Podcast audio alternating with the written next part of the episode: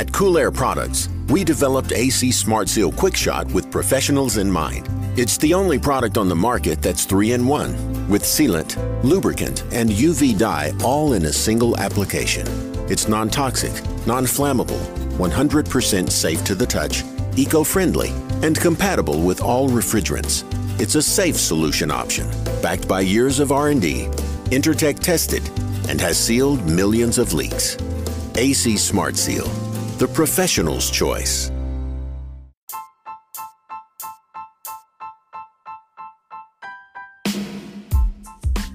What's up, HVAC people? Back with another podcast. We have a guy in the podcast that started kind of in the electrician type field.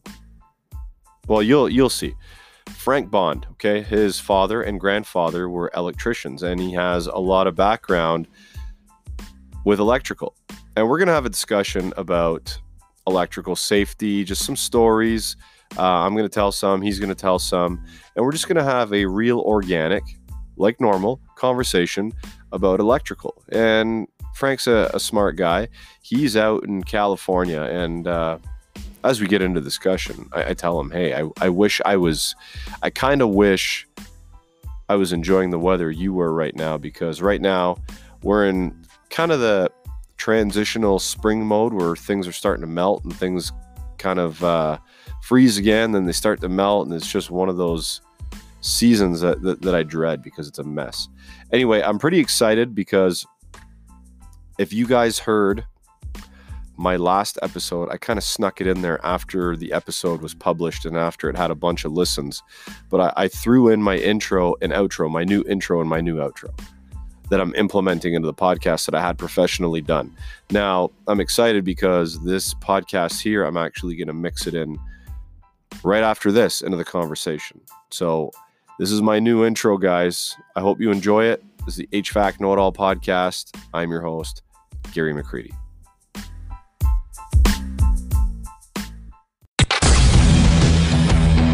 Welcome to the HVAC Know It All podcast. Recorded from a basement somewhere in Toronto, Canada. Your host and HVAC tech, Gary McCreadie, will take you on a deep dive into the industry, discussing all things HVAC from storytelling to technical discussion. Enjoy the show. What's up, Frank? We're recording. All right. You ready? You ready to rock and roll? yeah, yeah.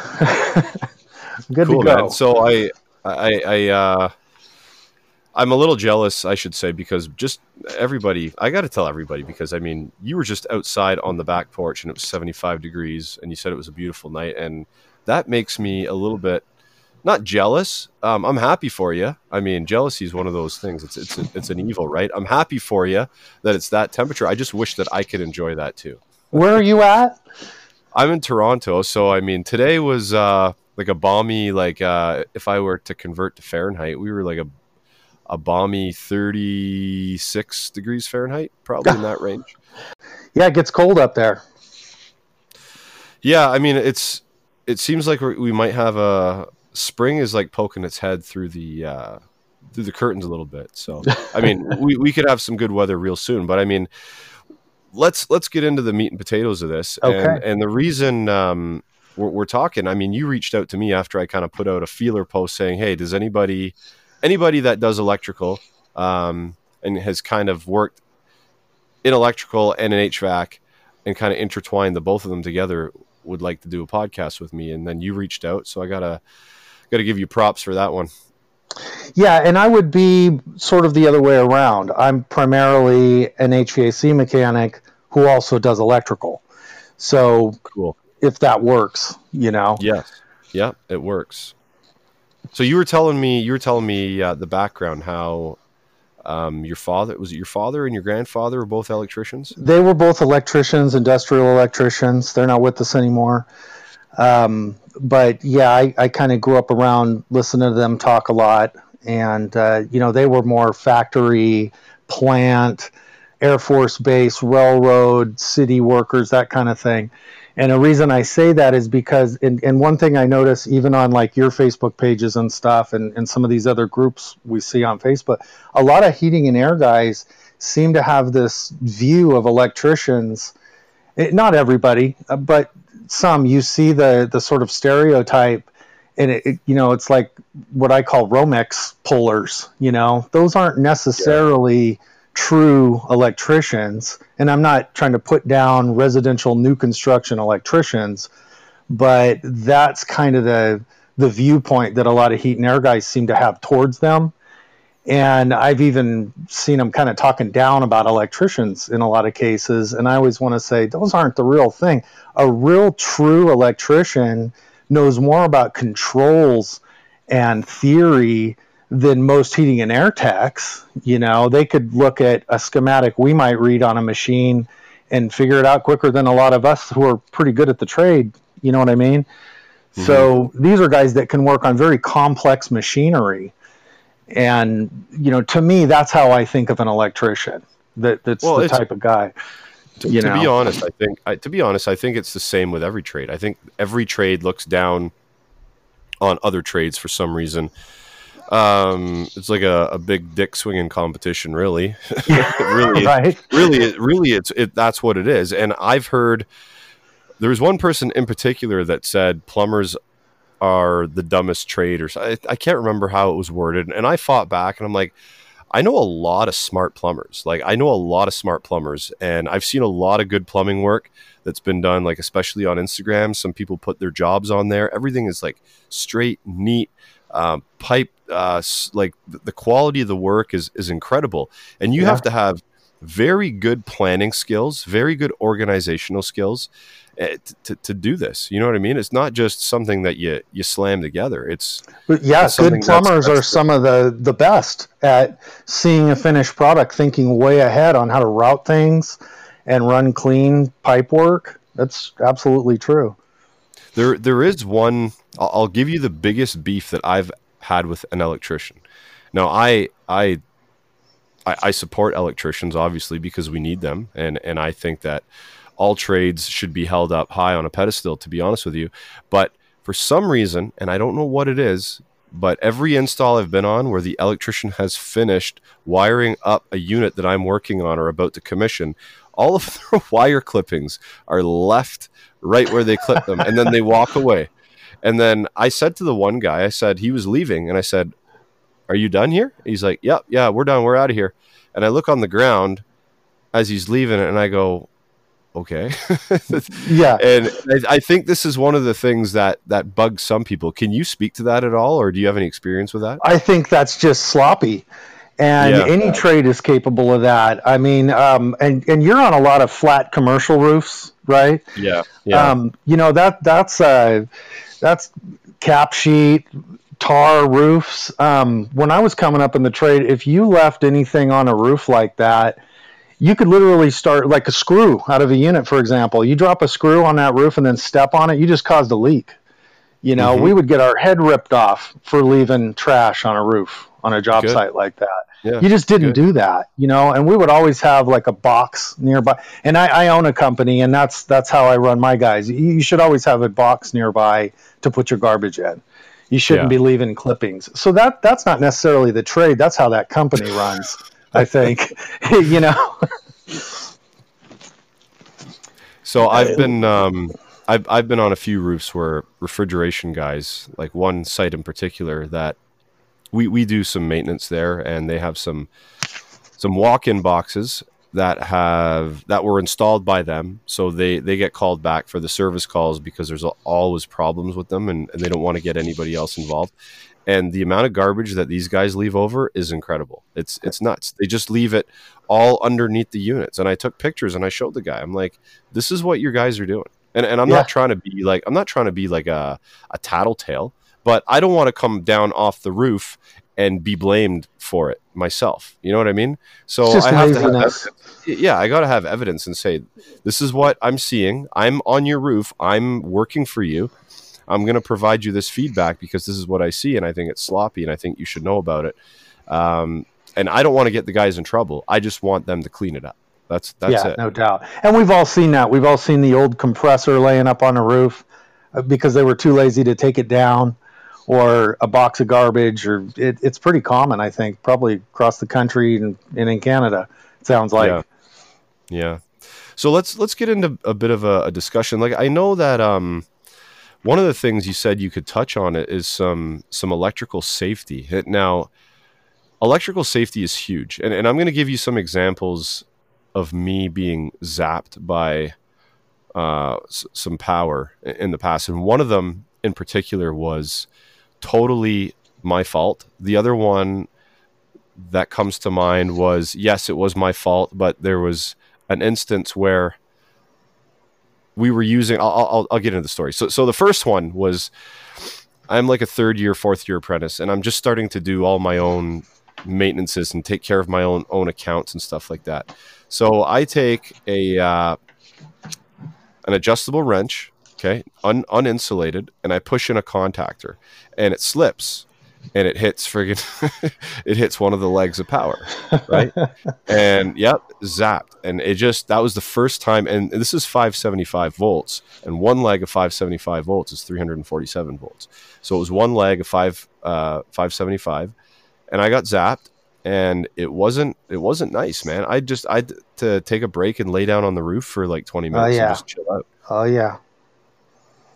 Right? Yeah, and then the other one stuff yeah, it is. And then the other one, we um the apprentice I was working with at the time, this is going back like five, six years, we were changing a compressor on an old York unit.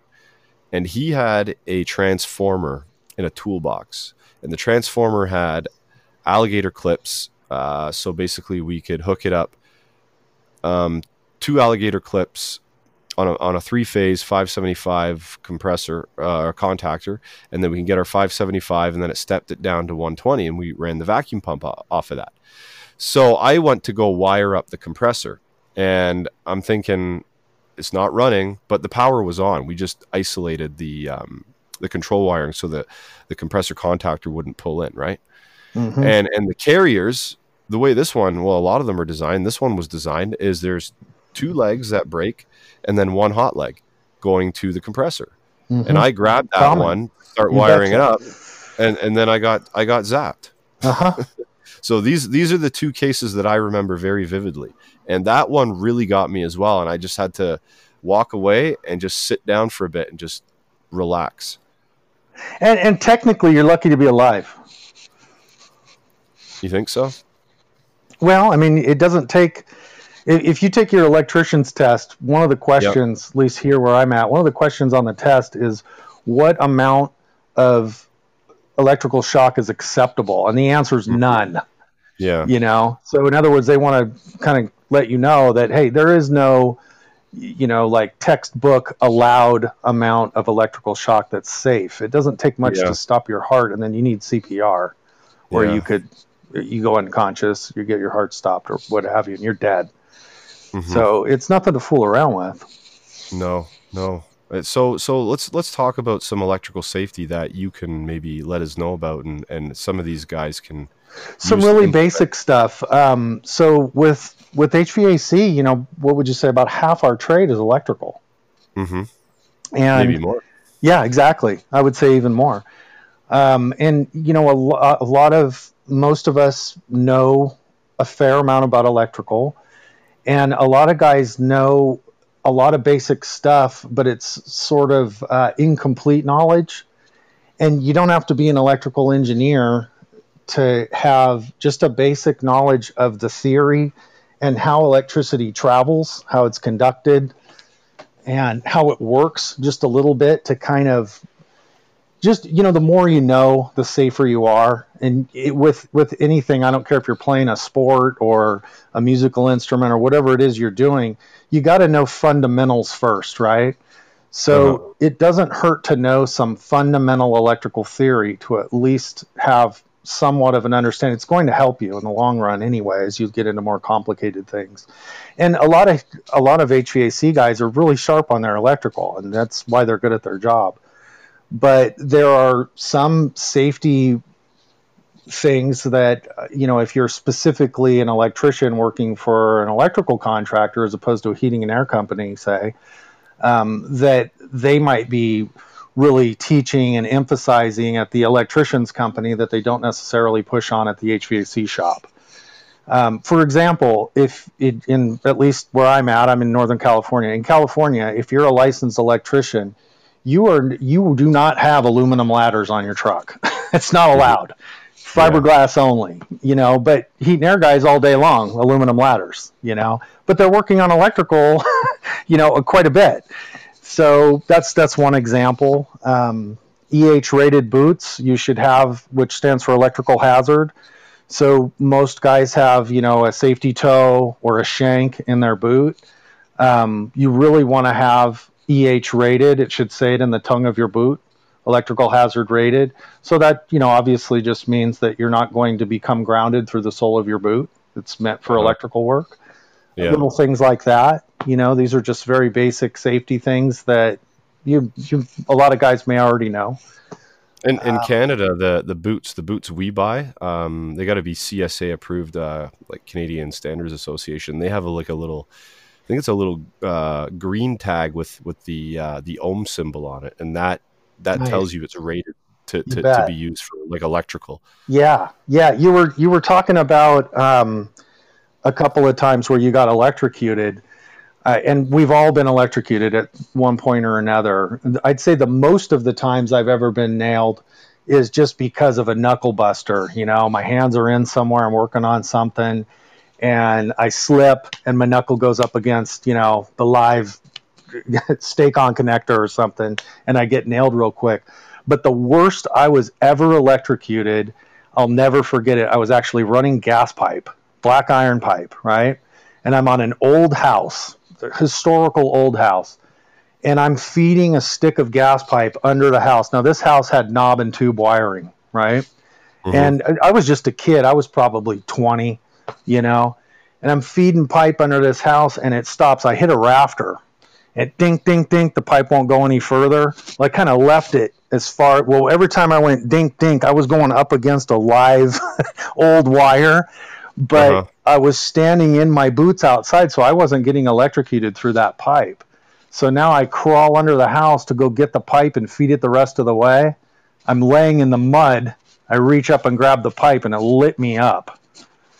Lucky to be alive. I mean, it grabbed me, right? To the point yeah. where I was shook up. I crawled out of there. I had to go home for the day. I was done. And I was alone on that job site. If I would have, anything bad would have, there was nobody there to, you know, so that's the danger of working alone. And and there you go. I did not get electrocuted because I didn't become grounded, even though that that pipe was live because it went in. You know, the end of the iron pipe cut into the sheathing of the wire, and it was 120 volts on that pipe. But yeah. because it didn't go through my shoes, I didn't realize it till I'm laying on my back in the mud under the house. As soon as I reached up and touched it, Jeez. There, you go. you don't forget those stories, right? No, no. I it's it's funny because I had um, that kind of reminds me of uh, an instructor that used to say, if you're with a coworker and he's getting electrocuted, boot him. Take your boot and kick him off whatever right. he's, and and I'm like, whoa, that's that's crazy. Like what? If, but yeah. I guess what else? What else are you gonna do? Grab him, and then now you're attached to him. Yeah, you're electrocuted as well, right? Yeah. so yeah, that that's what his advice was. Take your boot, put it up, like and just like kick the guy as hard as you can off the machine. Yep. Yeah, you might save his life.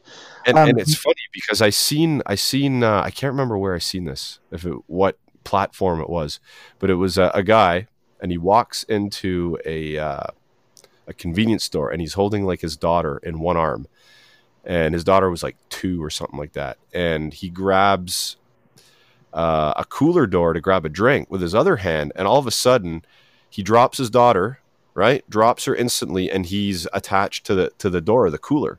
Oh my god! And, yeah, and then people people see this, they run over, and the guy um, that's obviously saved his life just kicks him off of it. And Buddy like sits there and he stands up like a minute later and, and he walks out. That was probably only like 120 volts, but I, imagine that was yeah.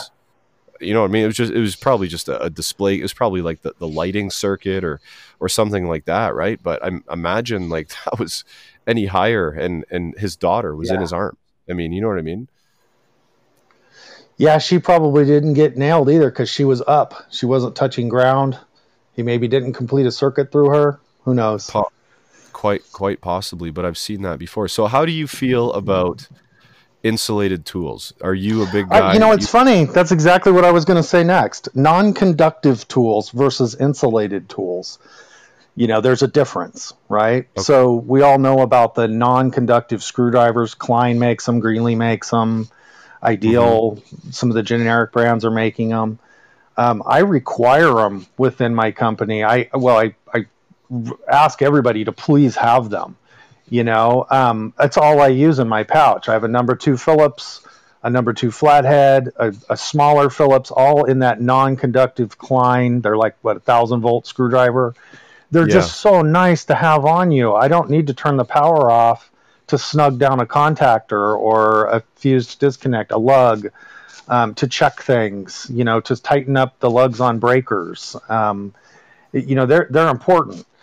I mm-hmm. won't use anything else really. Uh, you know, if you would have been using that when you pushed in that contactor instead of an open uh, adjustable wrench, you wouldn't have got nailed. yeah, yeah I, I, I, would. I wouldn't have, but I, I, don't. I wouldn't have learned my lesson either. That's true. you know what I mean? I, I failed, but I learned something.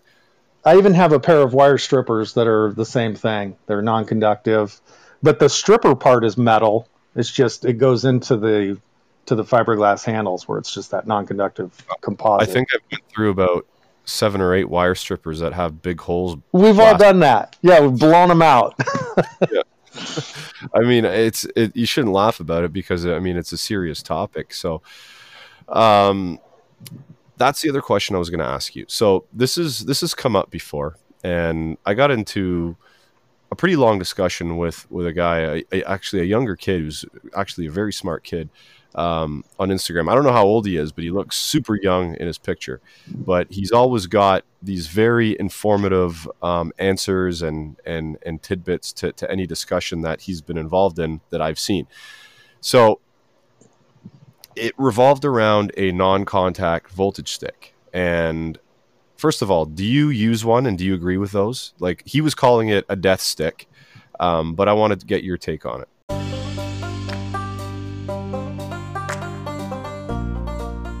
All right, so if you guys follow me on uh, social media and stuff like that, you've seen that I've been kind of taking some time to train young man, Adriano, and uh, he's doing well. He really is. And I kind of enjoy the teaching aspect of things. And and today, I wanted to show him like we went through the refrigeration cycle last week, and I drew it out for him. And I said on Monday, I'm going to ask you to draw this out for me, and he did, and he got it all right impressed. So I said, next we got to tackle superheat and subcooling. And today we did a little bit of superheat. We were cleaning some evaps and inside the panel when you swing it open, whoever did the startup put 12 degrees Fahrenheit on the inside of the panel. I'm like, that's that's a good starting point. We can check this this evaporator and see if it's still maintaining that.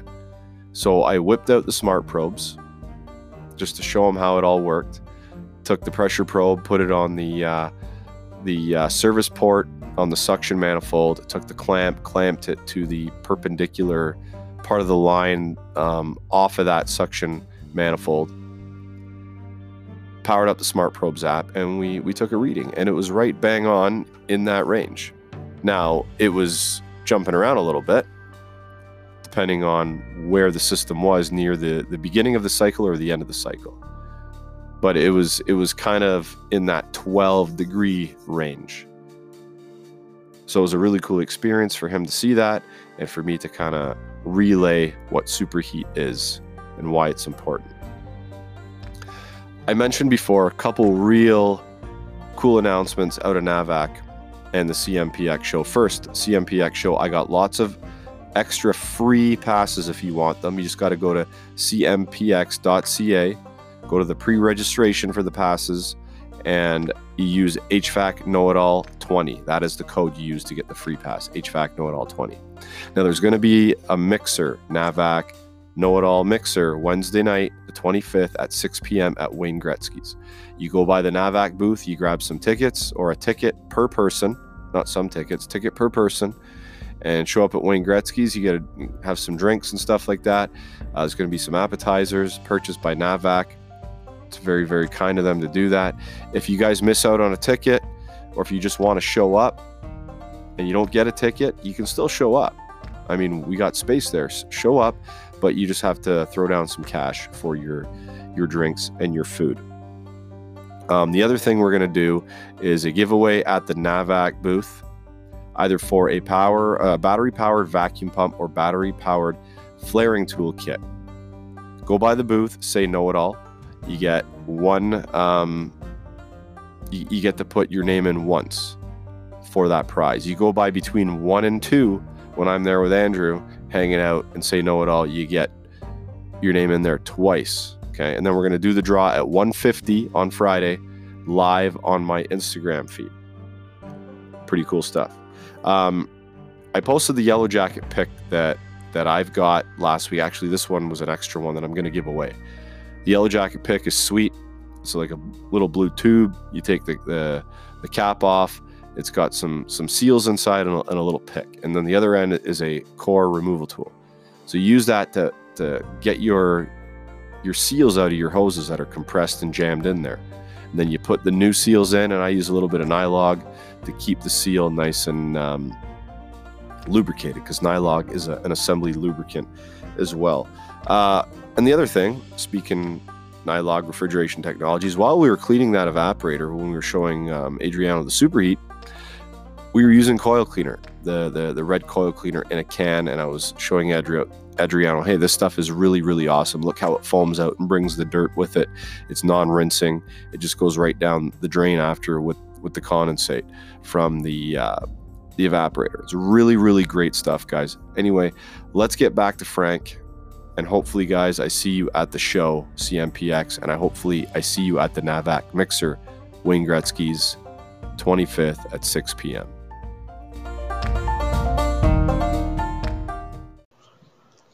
Oh yeah, um, I like them. You know, they're kind of nice. I I don't know if I'd trust my life with it though. Mm-hmm. Right? I, not that I've ever seen one fail. I have a couple of them. The ones, the little Klein, you know, non-contact. You get near the voltage and it reads it. Mm-hmm. So they they seem very dependable to me. But uh, you know, like I said, I've never seen one not read voltage and then find out with a Wiggins or a meter that it's live after all. But you know, if I'm going to touch something, I like to put a real true voltage meter on it and make sure it's dead. You know, like I said, I don't know if I would trust my life to a non-contact meter. Would you? Oh, no, no, I, I wouldn't. But the, the thing, I think that the discussion was was like this. It's like you walk, and and I think a lot of people have been zapped by the cabinet of a unit. Like they walk up to a rooftop or a furnace and just go to grab the panel to take it off, and they get zapped right? Um, That's what a safety so, ground is for. Yeah. So, I mean, people in the past have said anytime you walk up to a unit, slap it with the back of your hand. And I'm, and I'm thinking that, yeah, slap it with the back of your hand. So if you do it with your palm, you might grab it and you might get locked on. Back of your hand's a better option. But I'm thinking, wouldn't a better option to be just wave your non-contact voltage stick in front of it to see if it's live before you touch it? That was that was my. would pick it up. That's a good question. I haven't experimented with that, but that what a great what a great idea. I mean, it can't hurt if you're carrying one of those around. Yeah, and I, and I said to him, I said, if you wave that and it goes off, then you know. If you wave it, it doesn't go off, then maybe hit it with the back of your hand just as an extra sure. precaution, whatever, right? Um, so I was I was so I did some research and reading on a non-contact voltage stick, and the way it works is I didn't know this. It needs a complete circuit in order to to read voltage. And it actually creates the circuit through you to ground. And and I thought that was really funny because you're wearing a pair of boots, but it's still the the it still moves through you to ground. That's how I read it. I read a really good article and I should find it and probably post the link to it in the podcast notes so everybody can can read it. But they explained it as basically the the let's say the the wire in the unit is like so if we go to a capacitor, a capacitor has the the two dielectrics in the gap or the, the gap in the middle or whatever, you know what I mean? Or the yeah. two plate dielectric, which is the gap in the middle. So they they explain it as one plate is the thing you're checking. The dielectric is the air between your stick and you, and you're the other plate going to ground. Yeah, it's a field. That's how it completes the circuit. That's crazy. And that's why electricity is such a fascinating subject. There's so many examples like that of really neat things. And the, the example I was, I know, and the example I was reading, the guy was saying um, that the only time he's never seen a non-contact voltage stick work was when the earth ground or the ground to the machine was non-existent and the earth ground to the building was broken because of the yeah and that's a good point if the earth ground of the building's broken you're not going to be grounded right yeah because it needs it needs another ground reference it can't be the same one it needs a different one and then it has to move through you to ground in order to read yes Yes, and that's the one hand in the pocket rule. Have you ever heard that rule? Yeah, yeah, just so you don't touch anything. That's so you don't you know, have both hands on something. Yeah, so it can come through this arm, through your heart, and then back through the other arm. Mm-hmm. So, but, do you have? Sorry, go on. Oh no, go ahead. I was I was going to say, do you have any experience uh, wiring up HVAC equipment? Like absolutely. Um, because there's a lot of discussion on like wire sizing and stuff like that. Like there, there's a yes. lot of information out there and stuff like that. But can you speak on that a little bit? And like, if we have a, a certain unit rated for a certain amperage, what wire size are we running to, to that oh. machine? Yeah, and that's a that's a subject that gets argued a lot. I know I've um, seen arguments. yeah, that's a that's a well argued subject right there. I mean, technically, most of the time uh, on the cheap, they're going to run the size for the running ampacity of the unit. Mm-hmm. and then the breaker for the maximum overcurrent protection. Then you end up with, in some cases, depending on where the ampacity and the max fuse, where's the gap there, you might end up with too big of a breaker on too small of a wire. And that's where that argument comes in. You know, mm-hmm. for example, let's say I have a minimum circuit ampacity of 19 but I have a max fuse size of 30. Well, okay. okay, technically, number 12 wire up to 20 amps, for example, I could run number 12, but now I have number 12 on a 30 amp breaker. Well, that's not right. That number 12 mm-hmm. wire is going to be dangerously hot before it trips that 30 amp breaker. So I'm going to go ahead to number 10 wire personally. Um, so that's just an example of that. Same when you go up to 40 amp. Now you've got a, and this is really common. You see the 40 amp breaker with the number 10 wire going to it. That should be number eight wire. It's a 40 amp breaker, right? So that that's where, and, and in some cases, the inspectors will let it fly because the ampacity on the thing is you know 28.3 amps or something and so they'll say, well, it's normally pulling under 30 amps, so the number 10 wire is okay. Well, it's on a 40 amp breaker though, you know. So that that is a gray area where some people disagree on what should be code and what should be safe. Does that make is, sense? Is there not?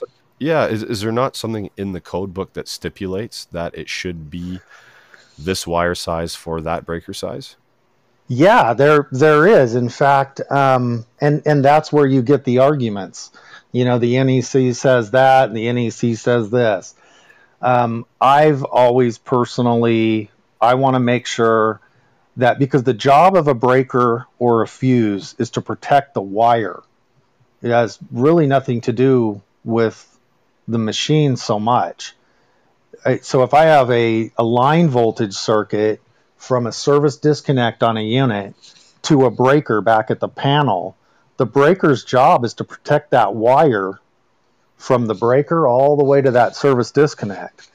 Then mm-hmm. the service disconnect typically will have fuses or a breaker in it, and its job is to protect the load side of the circuit. So that's your wire from the disconnect to the machine and everything inside of that machine. Mm-hmm. So um, we want to have our, our line voltage pr- protected by the breaker. I mean, isn't that the purpose of that fuse or the breaker? It, it's it's technically it's temperature. When the wire reach, we know it's amperage, but amperage equals uh, how hot the wire is getting. So at a certain temperature, yeah. the the fuse is going to pop or the breaker is going to trip, and that's where we get into how electricity really works.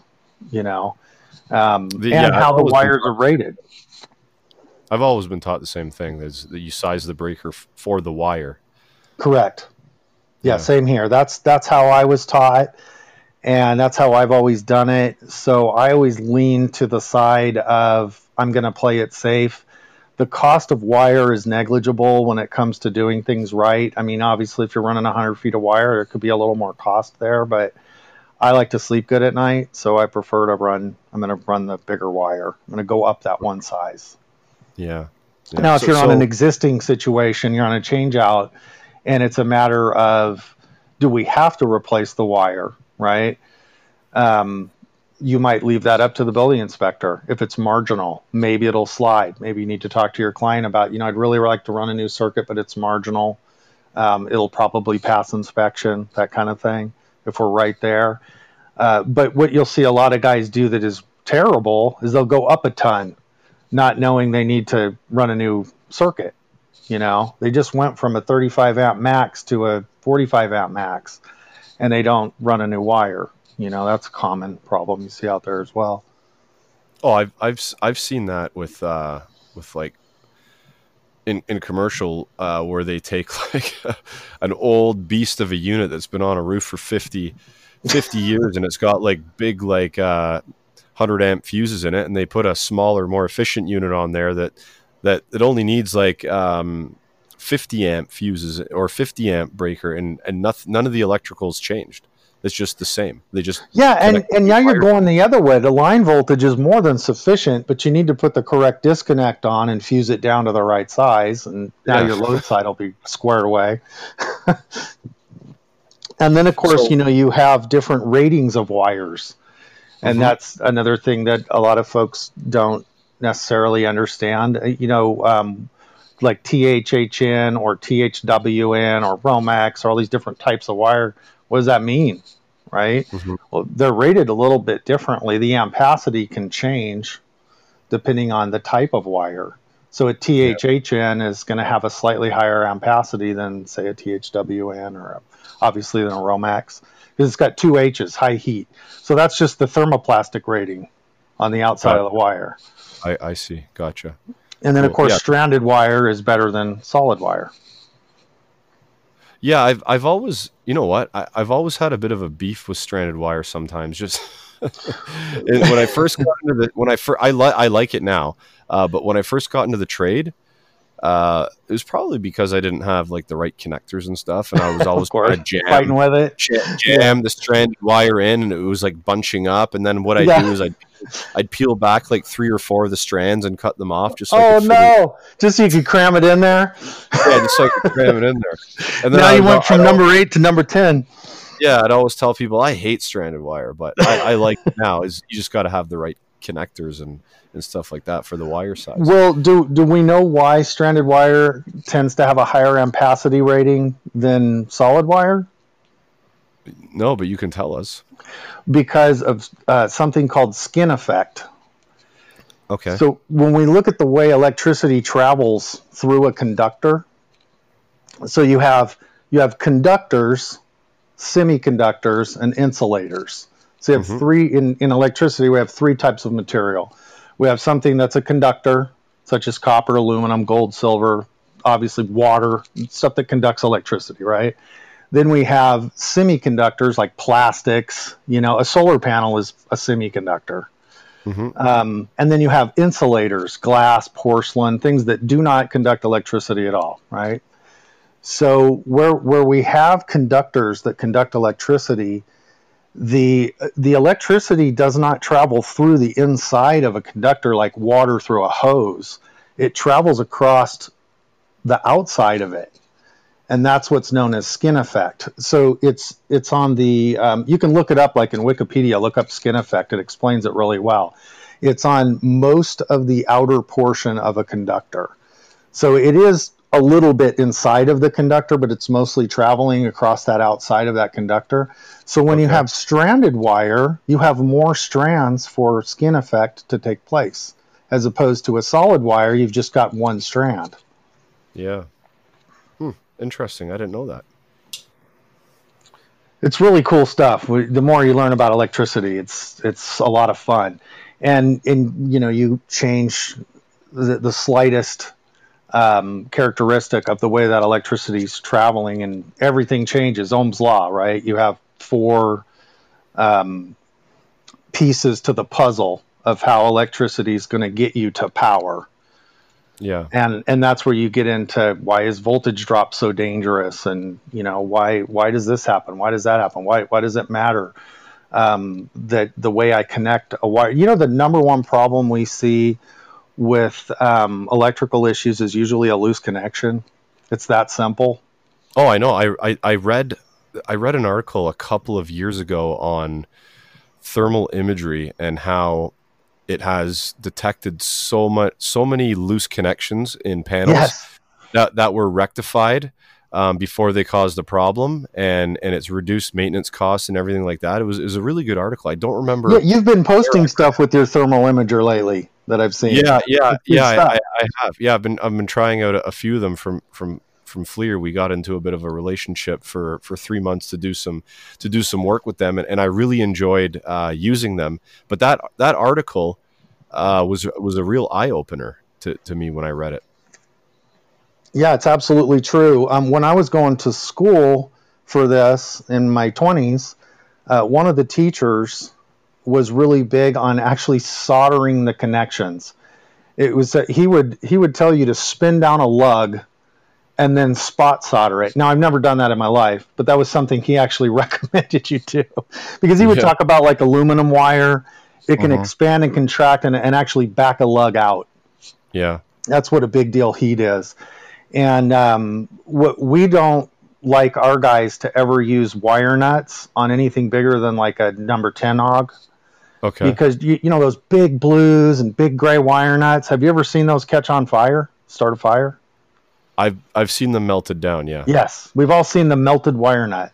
I've Yep. seen fires before because of that. You know, inside of a unit or seen it up a wall. Bad bad junction maybe. Um, a J box, you know, having that and it's all black in there.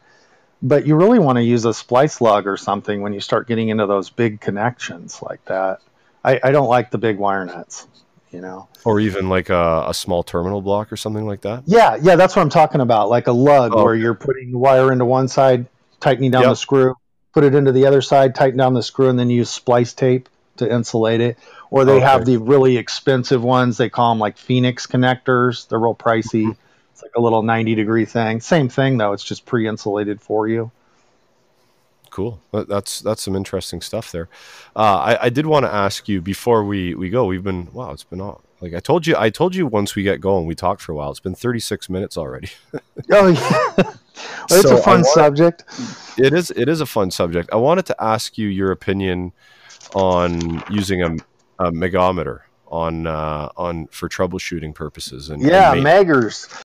Mhm. Um, I, I recently had an electrician telling me a story out at the airport where they they're big electrical company and they they had to put a meg ohm meter on some underground wiring to find where a problem kept occurring and it turned out rats had got to a wire underground and they had to use the meg ohm meter to find it you know to get to get it to do it because the circuit that's already there isn't powerful enough to do it constantly. It's just doing it intermittently you know. I've even had um, we had we had a service call one time where we installed a new system on a house residential and the condensing unit brand new is tripping the breaker.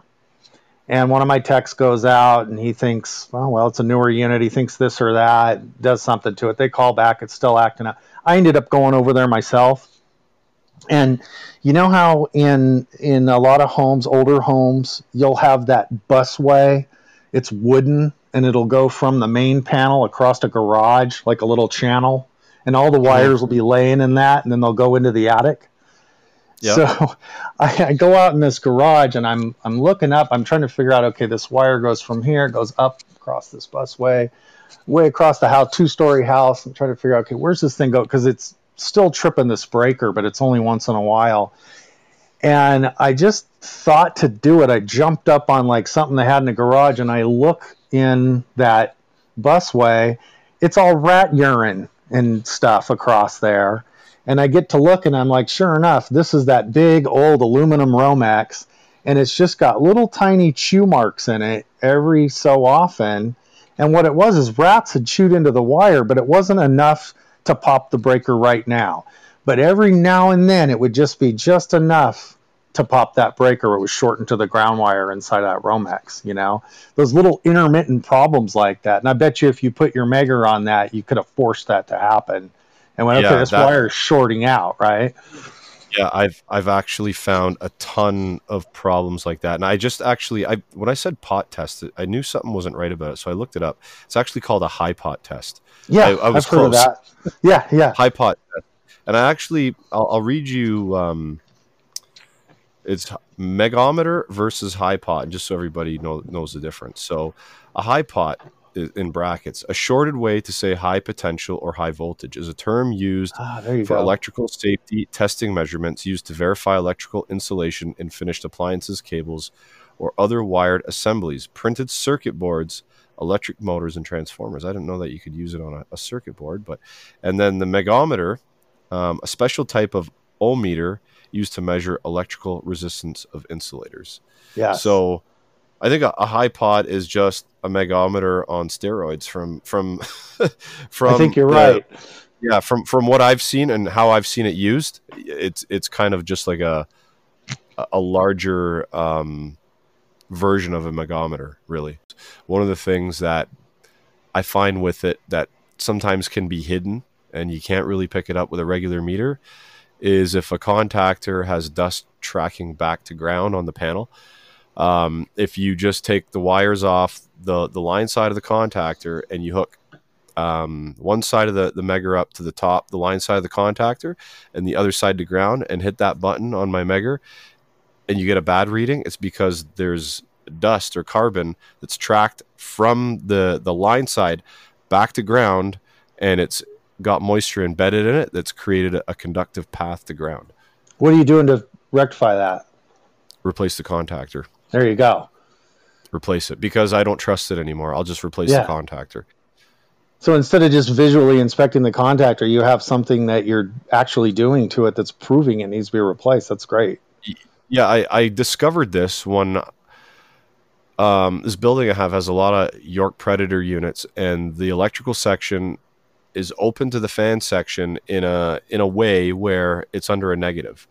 And when it's raining, it's snowing, whatever, um, we get these fuses that pop, and then they call us the next day. We go there, check everything with a meter, change the fuses. It's fine, everything's running. And then a week later, two weeks later, it's raining again. The fuses pop, and I'm like, I'm going to use my Megger on this. I'm going to use my Megger, and I'm going to start at the terminal block, and I'm going to start megging everything from the terminal block coming into the unit. And then every time I get a bad reading, I follow that path until, and then I eliminate as I go until I keep following the path of bad and I end up finding it. So I hope going forward, none of you guys are going to take an uninsulated tool and push a contactor in like I did. Very, very dangerous stuff, what I did. And, and, and I probably should have known that at that stage of the game, but I was probably a little bit complacent because when you're like that third, fourth year and you're on your own, you're getting your your own jobs and your own contracts, you start getting a little bit of that confidence, you get over cockiness. And as I was saying to the Frank, if I didn't get hit with that, I may never have learned my lesson. Luckily, I was okay. But yes, every mistake, there's a lesson to be learned from it. Now, the, the second time I got hit with a 347, that was something I should have been aware of as well. I mean, that's that's kind of a form of complacency. I mean, the unit was on, the disconnect was on, right? Um, because we were using that the cheater cord for the the transformer to power the vacuum pump, so we didn't have to run an extension cord. Now, I kind of I, I going forward into the future, I kind of don't like that idea anymore because I can see that happening to somebody else. Because they're kind of in a zone working and the unit in their mind is usually down when they're doing a compressor change and wiring it in. That's why I kind of don't like it because it could happen to somebody else. Anyway, guys, just be safe out there. use use what you've been taught, use what you've been trained, use what you've learned along the way. And if you haven't been trained properly, at least you don't think you have, I mean, there's lots of information out there. Just be aware of your surroundings and respect the fact that electricity, it can kill you. All right, guys, I'm out. Happy HVACing. Hope you enjoyed the show. Follow HVAC Know It All on Instagram, Facebook, YouTube, TikTok, Twitter, LinkedIn, and anywhere else Gary feels like popping up. This has been a Two Smokes and a Coffee production.